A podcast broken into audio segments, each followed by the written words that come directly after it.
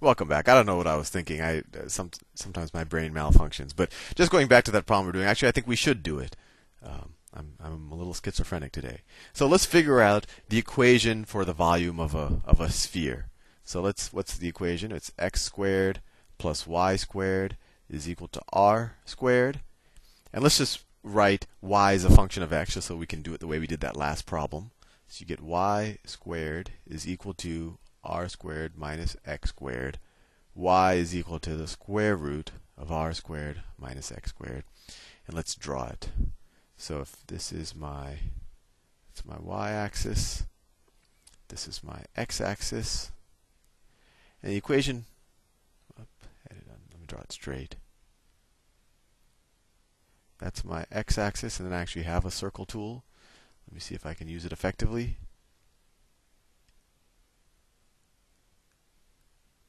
Uh, well, close, close enough. There you go. I think you get the point. But anyway, this this is just going to be the upper half of the circle. Actually, I should probably just undo that circle tool and try to draw it by hand.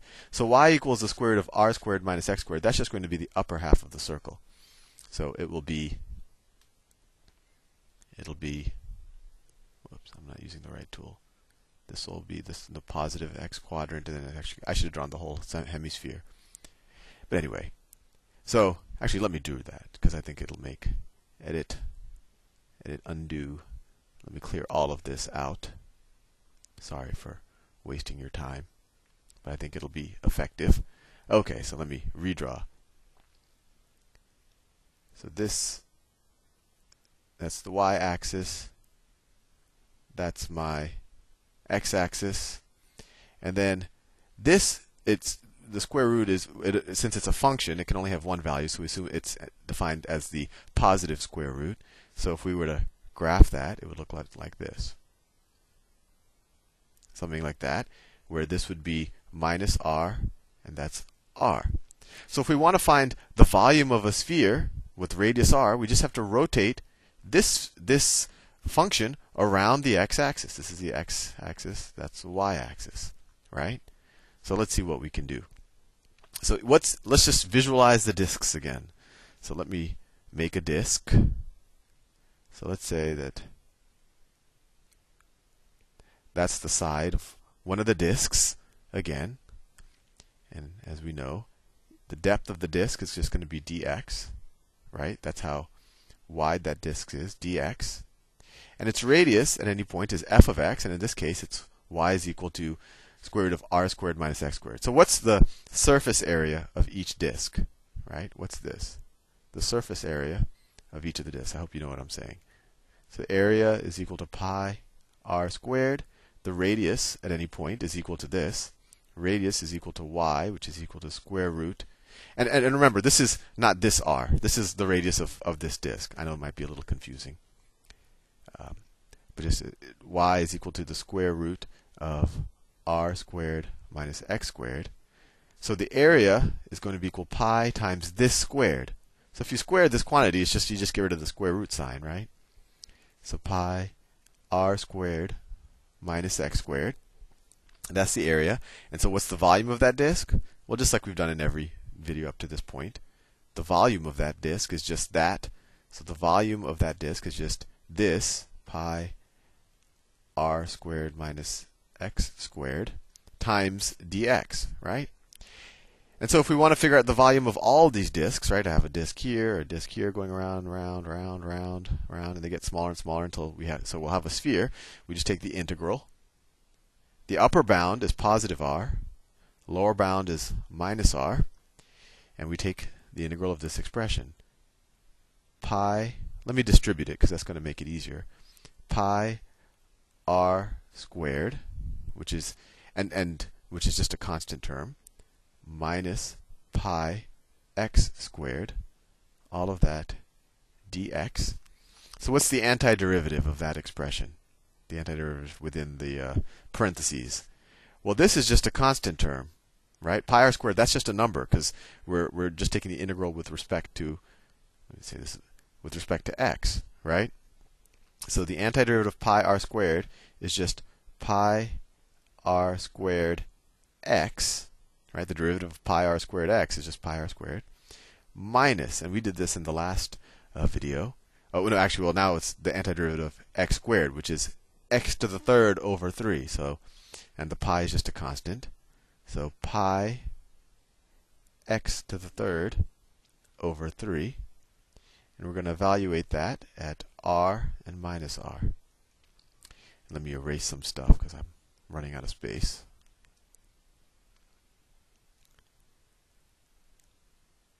Hopefully, you, all of that you know by now. Okay, back to the pen tool. Okay, so let's evaluate it at r. So you get, so this is pi r squared. So pi r squared. And then for x, we'll substitute the positive r times r minus pi x cubed, but now we have this r here, so r cubed over 3 minus pi r squared, pi r squared, and now we have a minus r here, right? Because we're evaluating the antiderivative at minus r, times minus r minus pi minus r cubed. So what's minus r cubed? It's r cubed, but we'll keep the minus sign, right? r cubed, and then that minus sign, let's just make that, that'll turn that into a plus, over 3. Right? Let's see if we can clean this up a little bit. So this is, that first term is pi r cubed, right? r squared times r. Pi r cubed minus essentially one third pi r cubed, right? And then what is this? This is pi r cubed, but then we have a minus sign up. This is minus pi r cubed, and then we have a minus sign up here. So this becomes plus pi r cubed plus pi r cubed. And then this minus, uh, and then minus, because we have a plus here and the minus out here, so distribute it. So minus one third pi r cubed. And let's see, what do we have?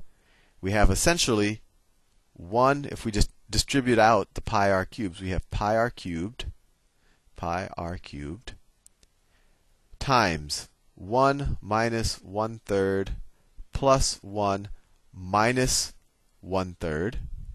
Right? Well, that's, let's see, that's 2, 2 minus 2 thirds. Or another way, see, that's 2 minus 2 thirds. This is turning into a fractions problem.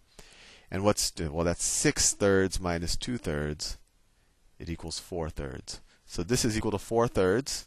So the volume of the sphere, the volume of the sphere is equal to 4 thirds pi r cubed, which is the equation for the volume of, of a sphere.